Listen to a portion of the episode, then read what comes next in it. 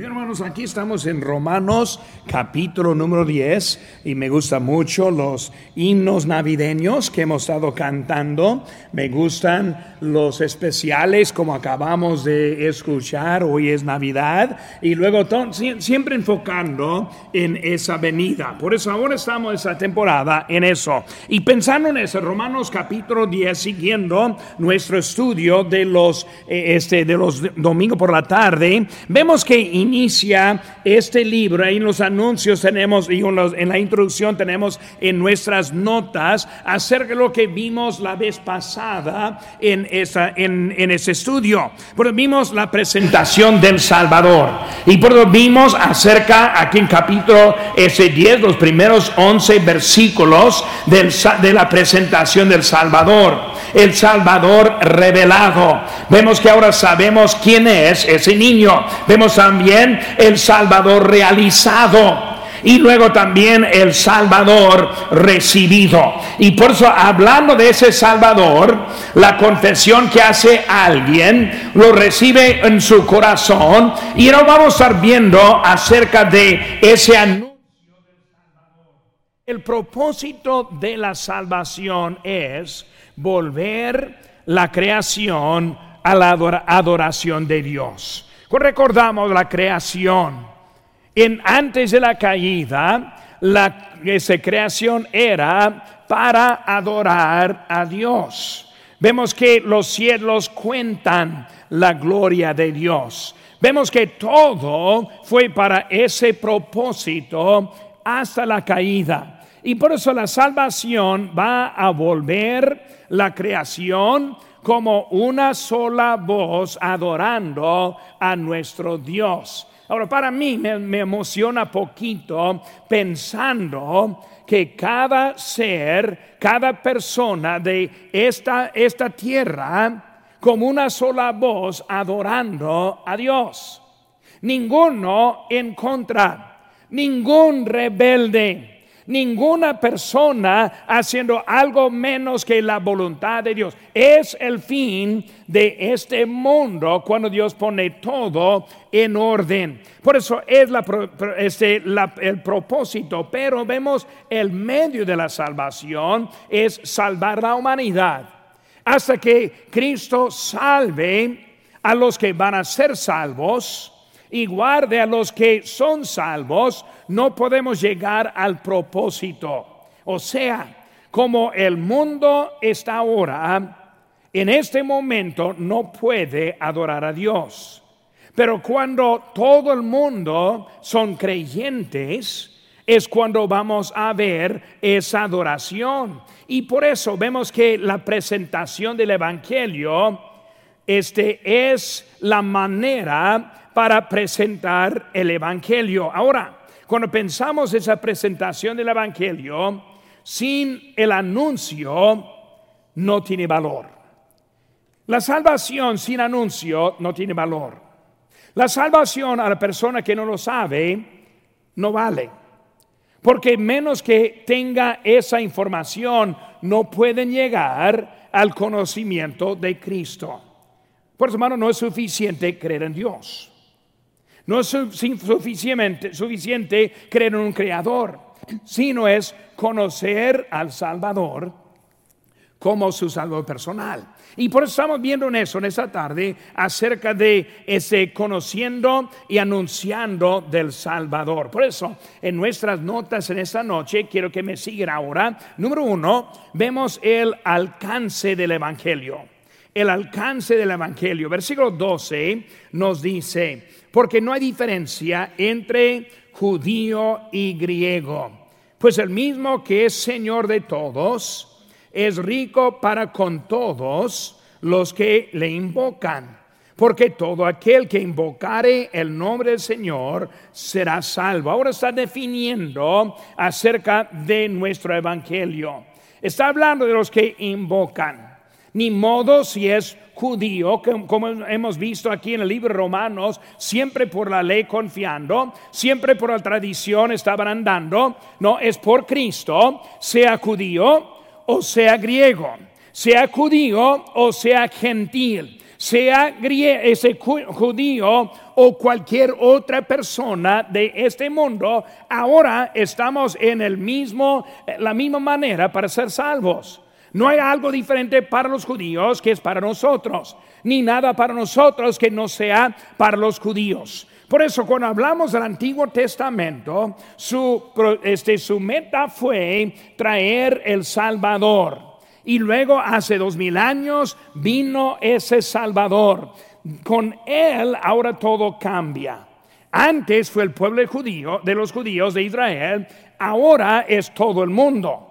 Todos podemos ser salvos a través de ese niño del pesebre. Pues vemos, hermanos, cerca de la presentación del Evangelio. Primera Corintios 15 está muy claro acerca de lo que es el Evangelio. Dice allí nuestra nota, lo podemos seguir. Además, os, os declaro, hermanos, el Evangelio que os he predicado, el cual también recibisteis, en el cual también perseveráis por el cual asimismo, si retenéis la palabra que os he predicado, sois salvos.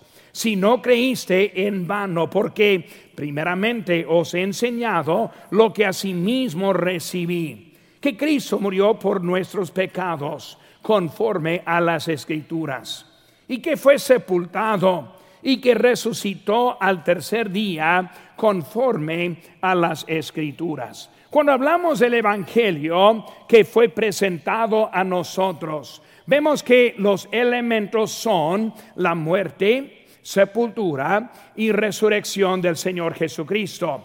Pero también vemos un elemento muy importante.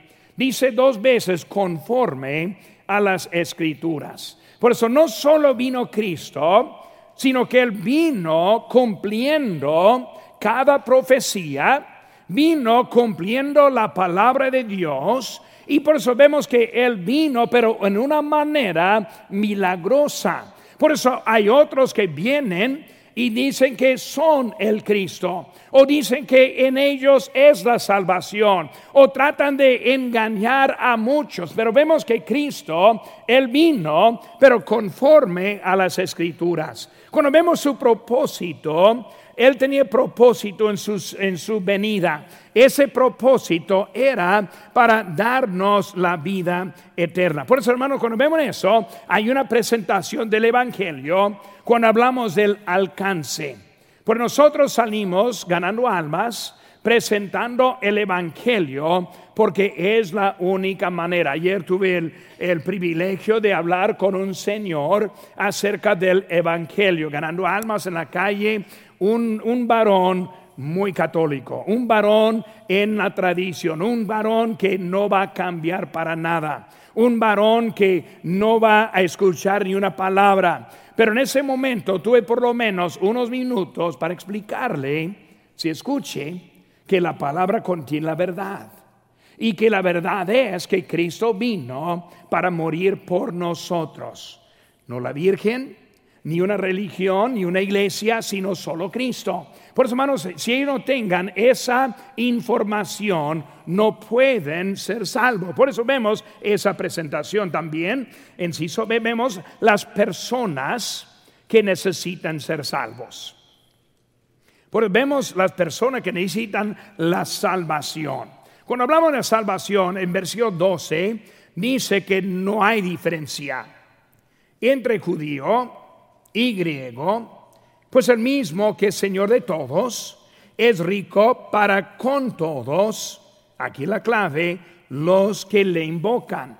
Porque cuando hablamos ahora de las personas que necesitan la salvación, vemos al judío, vemos al griego, vemos que no hay diferencia, vemos que en pocas palabras, cualquier persona de ese mundo, somos iguales en nuestra necesidad. Por eso estamos hablando de ese anuncio. Estamos anunciando el Evangelio, presentando el Evangelio a las personas que necesitan conocer a Cristo. Ahora el plano que lo vemos en Marcos 16, 15, y les dijo, id por todo el mundo y predicad el Evangelio a toda criatura. Y el que creyere y fuere bautizado será salvo, mas el que no creyere será condenado. Muchas veces se confunde con la parte de ser bautizado, pero al final está aclarando, el que no creyere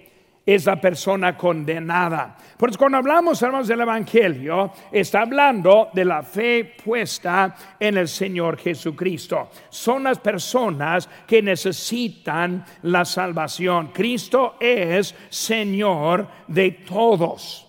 Señor de los, eh, de los judíos que no creen en el Mesías. Él es el Señor de los testigos de Jehová. Es el Señor de todos lo que hay, nuestro Señor. Ahora vemos en ese número 3 ahí un plan sencillo para ser salvo. Muy bien, está poniendo ahora un solo texto para simplemente poner todo.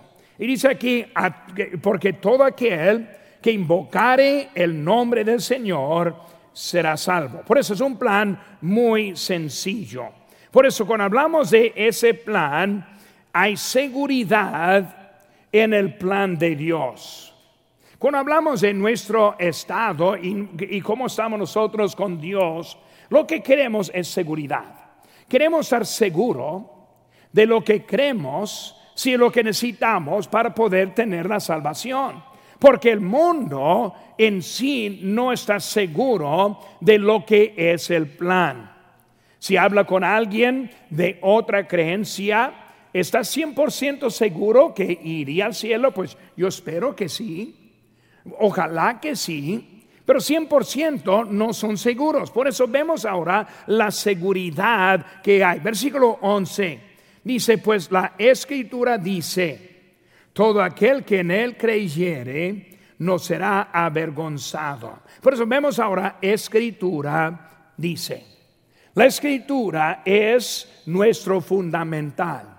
La escritura es nuestra autoridad. No es un sentimiento, no es una experiencia, no es lo que alguien más dijo, sino que es la escritura, recordando, como vimos en, en 1 Corintios 15 conforme a las escrituras. Vemos que así es la autoridad que tenemos y la seguridad que hay. Ahora vemos unos ejemplos. Ahí en Juan 6:37 nos dice, todo lo que el Padre me da vendrá a mí, y al que a mí viene, no le echo fuera. Por eso, si llegamos a Cristo, no nos echa fuera. Cualquier pecado que ha cometido, si va a Cristo, no le echa fuera. Por eso vemos la seguridad. Si vamos a Él, Él nos va, no nos va a poner a un lado él nos va a dar la salvación. Su salvación es amplia para salvar a la persona más vil de este mundo. Y siempre hay los que dicen, pero pastor, si alguien este es asesino, si alguien mata a alguien, y empezamos con una lista de cosas, ¿puede ser salvo? Pero cuando vemos a Cristo en la cruz del Calvario, el malhechor a su lado, el que estuvo a su lado fue condenado. ¿Condenado de qué? Condenado de varias cositas y uno es también de homicidio. Vemos que Cristo ahora está amplio para perdonar y para salvar a la persona que a él va. La Biblia está escrita para proveer la seguridad de la salvación. Lo vemos ahí en primera de Juan 5:13. Estas cosas os he escrito a vosotros que creéis en el nombre del Hijo de Dios para que sepáis que tenéis vida eterna y para que creáis en el nombre del Hijo de Dios. Muy interesante como Juan ahora está describiendo esta seguridad. Primero, vemos que está hablando los que creen en el nombre del Hijo de Dios. Si usted cree en el nombre del Hijo de Dios. Levante la mano, levante la mano. Yo sí creo. Muy bien, la gran mayoría, no, no, la, no la baje, no la baje. Yo sé que requiere mucho trabajo, pero arriba por un momento. Vamos a estar pensando, creemos, creemos. Si no puede levantar la mano, ahorita voy a dar la oportunidad para que pueda levantar la mano. Ahora puede bajarla.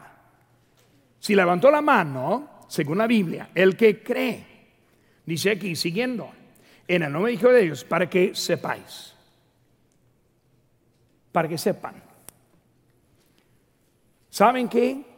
Somos salvos. Seguro. Si venga Cristo en ese momento, iremos con Él. Si acaso alguien muere en esta semana, irá con Él. Seguro.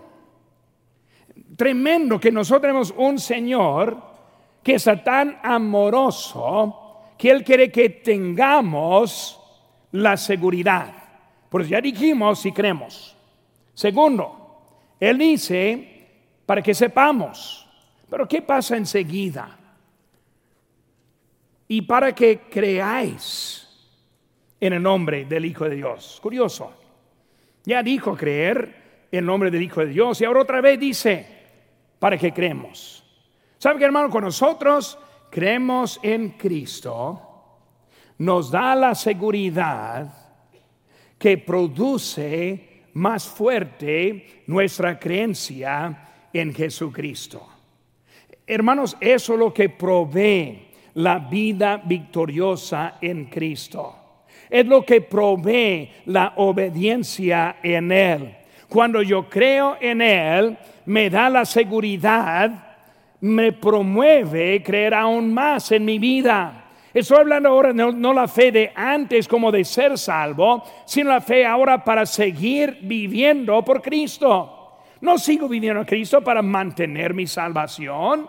Él no me la va a quitar si, si me paro en este momento, en medio camino, sino que cuando yo creo, tengo la seguridad, me provoca hasta creer más en mi vida cristiana.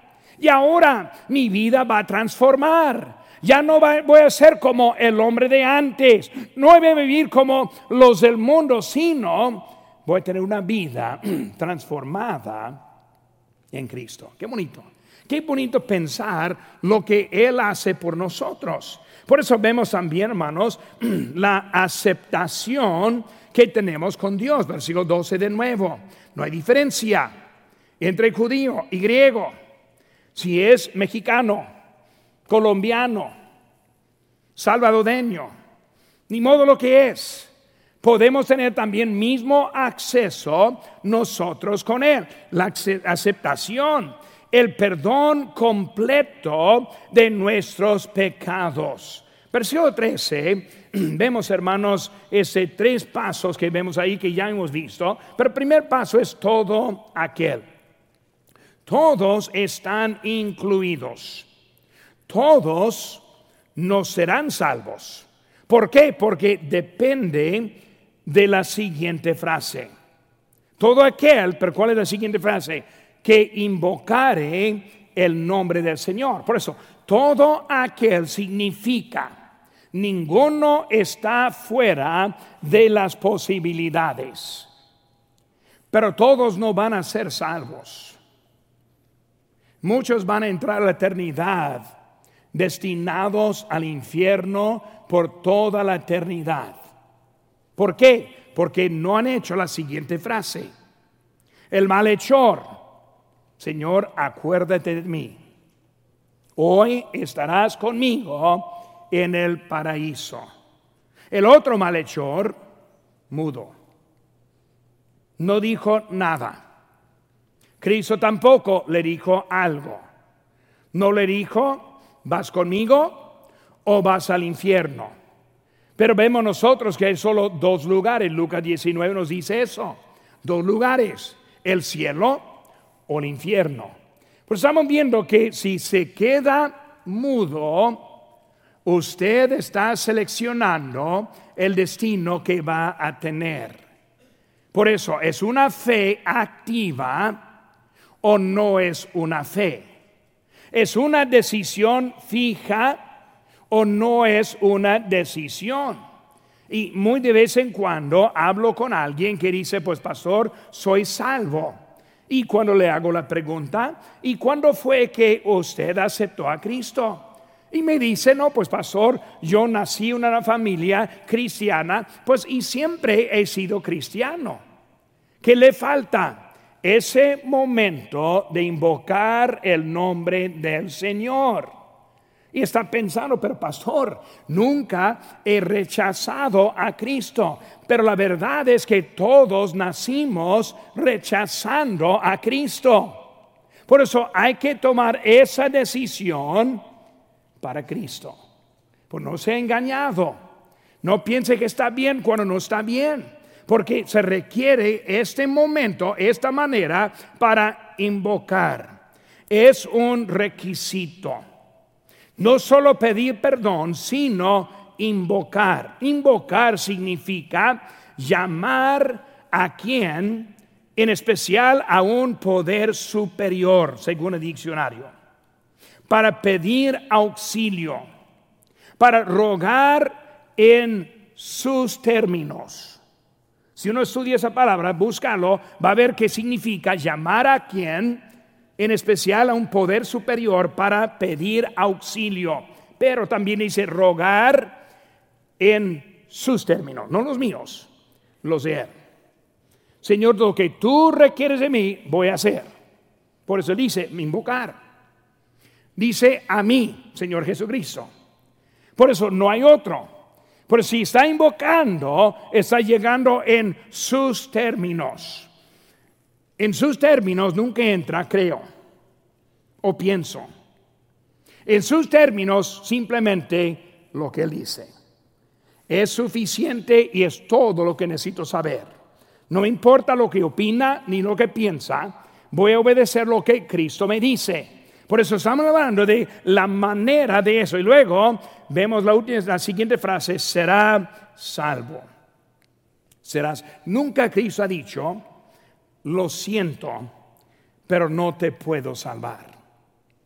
Cristo nunca ha rechazado a ninguno que le haya venido.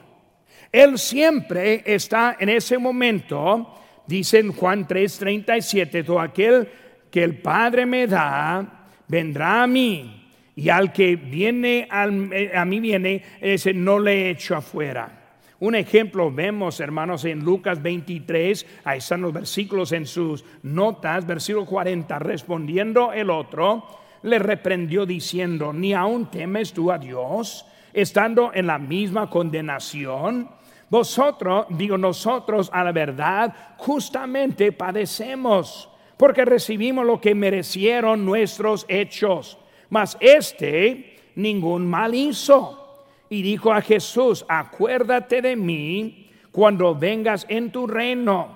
Entonces Jesús le dijo, de cierto te digo, que hoy estarás conmigo en el paraíso. Cuando vemos su actitud, su actitud de ese malhechor era, yo merezco la muerte.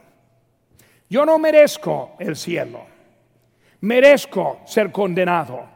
No merezco ser perdonado. Yo estoy conforme de lo que mis hechos me han hecho. Pero Señor, si puedes, acuérdate de mí. Cuando nosotros somos salvos, estamos conscientes de lo que nuestras vidas merecen. Hay algunos que no pueden ser salvos porque en su opinión no son condenados. Si no reconoce lo que merece sus hechos, sus actitudes, sus pensamientos, si no reconoce su rebelión, si no reconoce su necesidad, ni es posible ser salvo. Por eso, bien, hermanos, simplemente eso. Vemos número dos ahora. El anuncio del Evangelio. Vemos ahora el anuncio del Evangelio. Versículos 14 y 15. Voy a repetir. Dice, ¿cómo pues invocarán aquel en el cual no han creído? ¿Y cómo creerán en aquel de quien no han oído? ¿Y cómo irán sin haber quien les predique? ¿Y cómo predicarán si no fueran enviados? Como se ha escrito, cuán hermosos son los pies de los que anuncian la paz, de los que anuncian buenas nuevas. Me gusta mucho ese último, ese texto allí, porque cuando uno ve ahí en Isaías, de donde estuvo citando ese texto, va a encontrar el texto en donde Dios usó para guiarme a mí, al pueblo de Guerrero Chihuahua. Y por cuando estoy leyendo en Isaías, llegando en esa parte de los pies que anuncian, que están en las montañas y Guerrero es una parte muy alta y luego Dios estuvo trabajando en mi corazón ese momento, en esa área, para también moverme y poner mi corazón en ese lugar. Me gusta cuando Dios nos mueve por la palabra de Dios, porque cuando leo, yo siempre recuerdo como una persona muy joven, todavía soy joven, pero no tanto, era muy joven en, en ese tiempo, pero como Dios me movió y puso mi corazón y luego me puso un lugar donde iniciar iglesias para el Señor. Por eso, cuando vemos ese anuncio del Evangelio, vemos hermanos que es un mensaje con una necesidad, el mensaje con una necesidad. Cuando hablamos de cómo llegamos en ese anuncio, vemos que creer viene antes de invocar. No podemos invocar menos que nosotros creemos. Pues todo comienza en su corazón. Comienza con nuestra actitud. Comienza que estemos de acuerdo con Dios. Muy bien, por eso creer. Yo sí creo. ¿Puede ser salvo si no cree en Dios? No puede ser salvo. ¿Puede ser salvo si no cree en Cristo? No puede ser. Comienza con creer. Por eso, hasta que uno llega de creer, tiene que creer en la creación para ser salvo, pues tiene que creer en Dios. Quiere ser una persona inteligente, una persona tonta. Cuando vemos la creación es obvio, alguien hubo el diseño de esta creación. Obviamente hay un ser supremo que puso todo en orden. Y hermanos, este, cuando vemos lo que hay eh, en la palabra, vemos que primeramente comienza con creer. Hay que creer. Creer solamente tampoco es suficiente. No, pues yo creo, pero no en qué cree. Pero comienza con creer, viene hasta invocar otra vez. Porque todo aquel que invocar el nombre del Señor será salvo. Dice, ¿cómo pues invocarán aquel en el cual no han creído? Por eso hay que empezar creyendo. Creer. Hechos 4:12. En ningún otro hay salvación. Porque no hay otro nombre bajo el cielo dado a los hombres en que podamos ser salvos. Por eso, hermanos, cuando hablamos del mensaje, el mensaje comienza que no puede invocar sin la información.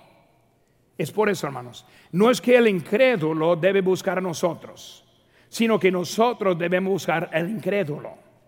No es que los de Lancaster deben estar buscando a esta iglesia, sino que nosotros debemos estar saliendo a las calles a buscar a ellos. La, gran comisión no es busca a Dios, no, es llevar las nuevas a este mundo. Por eso hay que estar entendiendo. Si no lo entienden es porque no los hemos dado. En las partes del mundo, cuando no hay misioneros, que le falta un misionero. La palabra de Dios, predicarla, eso es lo que estamos haciendo en todos los días. Necesitamos estar trayendo el Evangelio. Es el mensaje que hay. Por eso hay necesidad y primera necesidad es presentar la información. Presentar cómo ser salvo, claro. Vemos número dos, el mensajero del evangelio, del evangelio. Versículo 15, ¿cómo predicarán si no fueren enviados? Yo era un joven, predicador joven, llamado por Dios de los 16 años de edad. Yo terminé mi high school y luego entré en el colegio, gradué del colegio y luego antes de ir, la iglesia enviadora, ellos me enviaron. Yo no fui simplemente porque quería ir.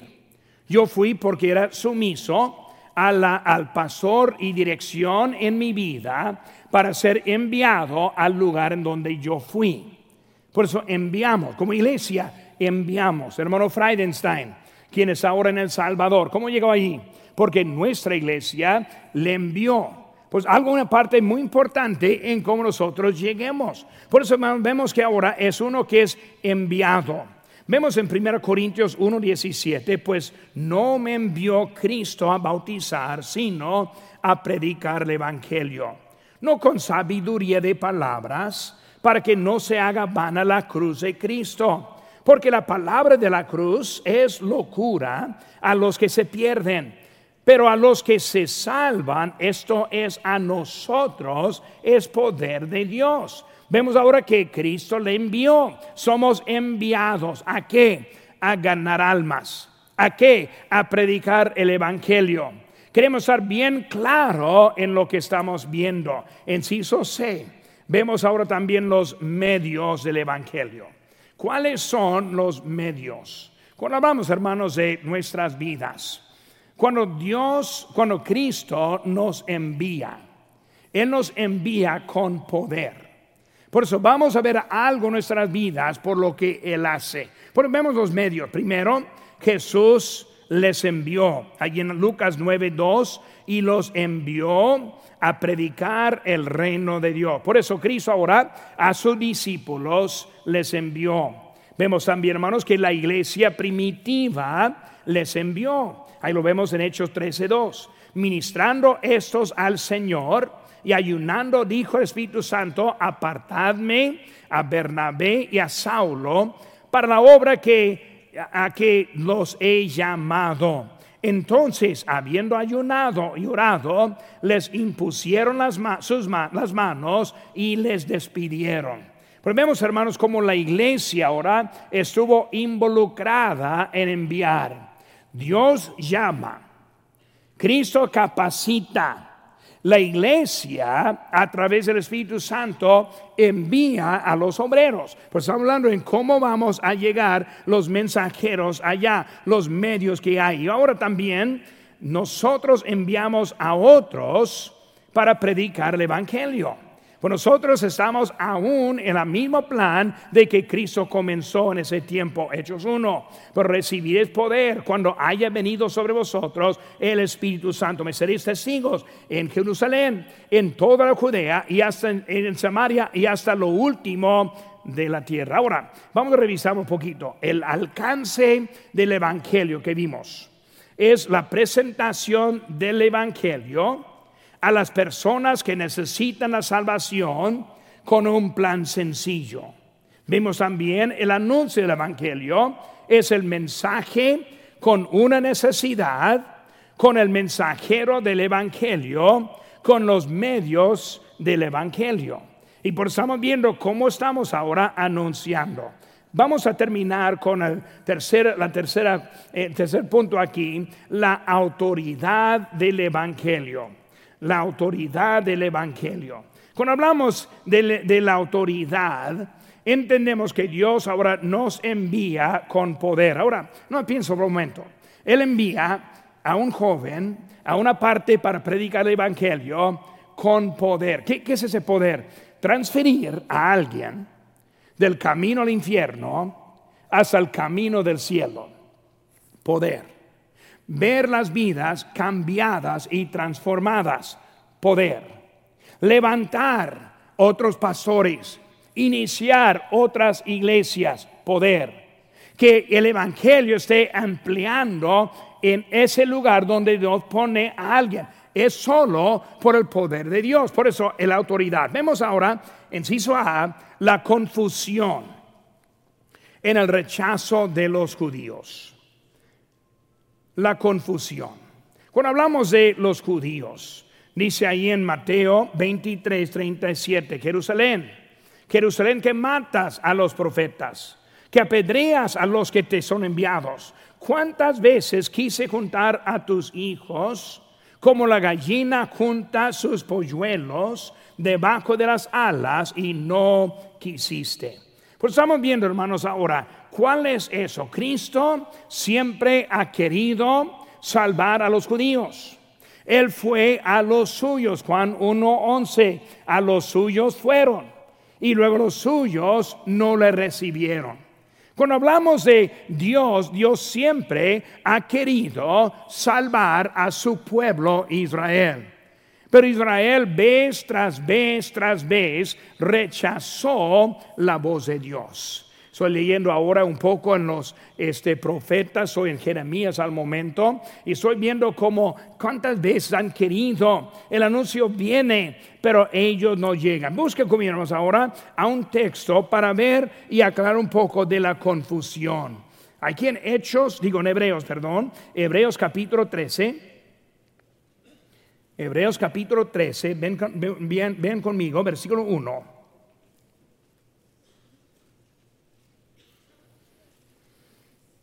Hebreos 13.1 dice, permanezca el amor fraternal.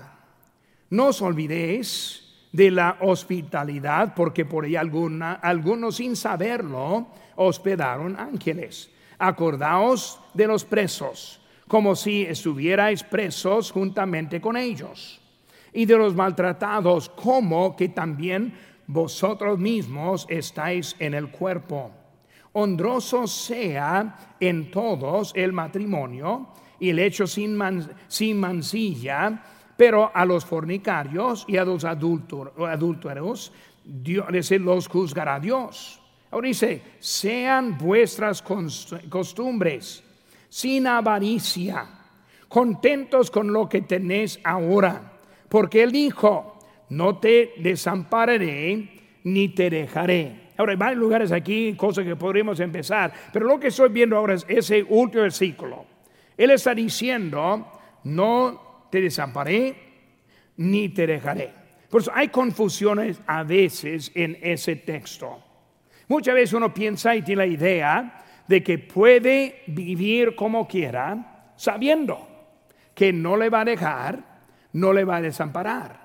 Pues vamos a estar viendo un poco acerca de esa confusión que hay. Vemos ahora nomás, por ejemplo, en Deuteronomio 31.6, en sus notas, esforzaos y cobrad ánimo, no temáis ni tengáis miedo de ellos, porque Jehová tu Dios es el que va contigo.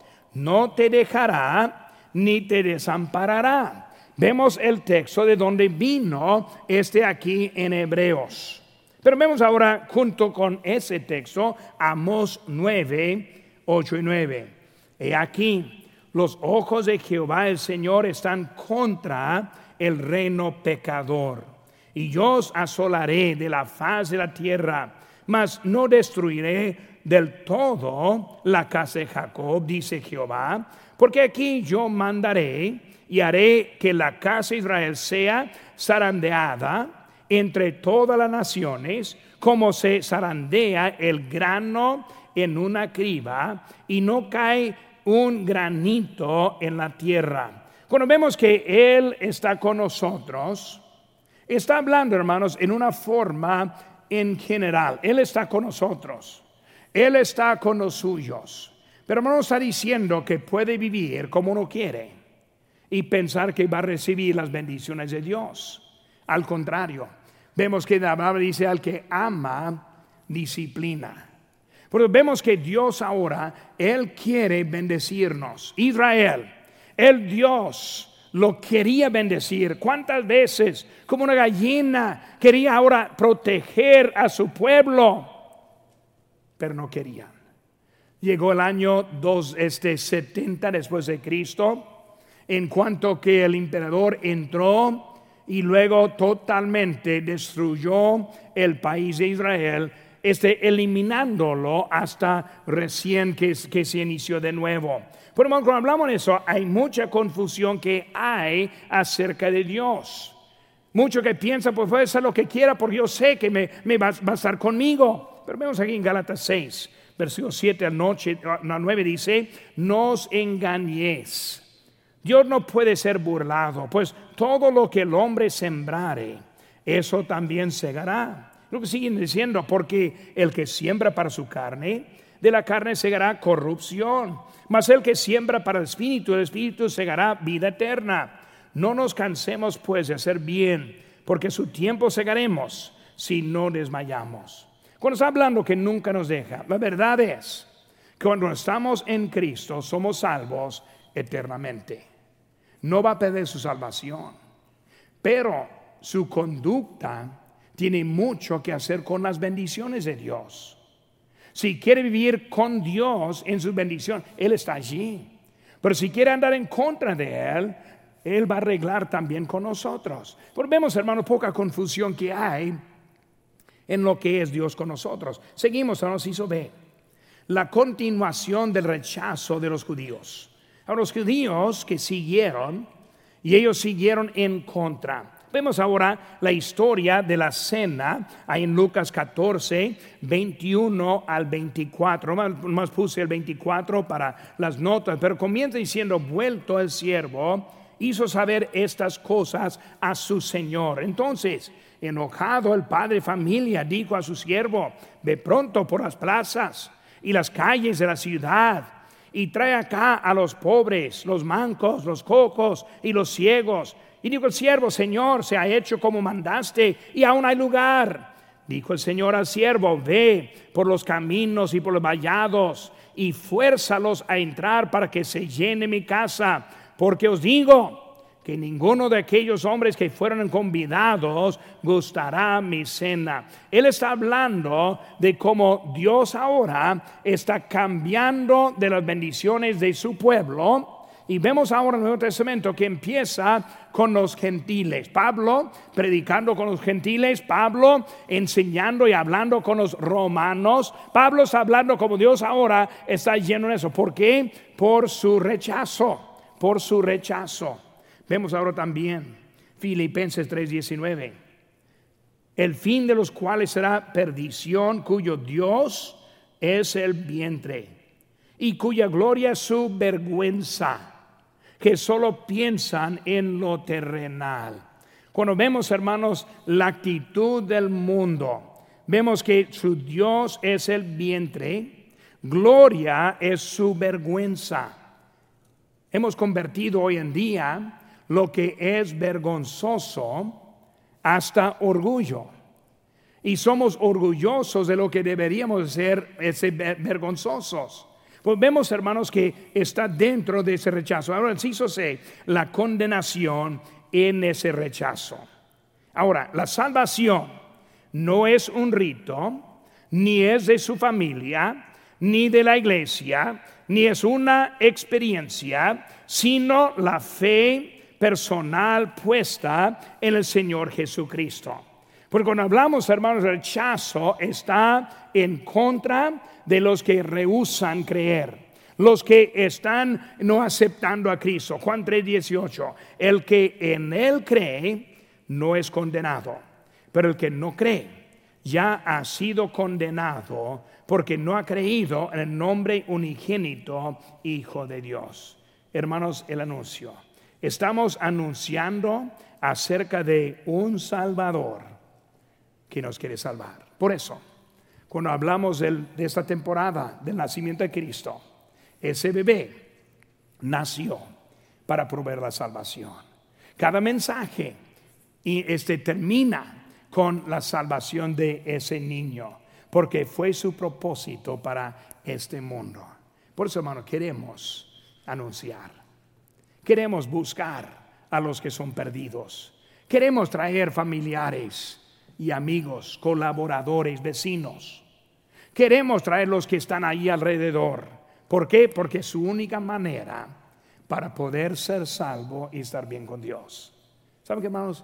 Yo estoy contento que soy salvo. ¿Ustedes también? Amén. Porque no queremos que todos tengan la misma salvación. Es lo que les falta en su vida. Los que viven la vida vergonzosa, teniendo orgullo, les falta conocer al Salvador.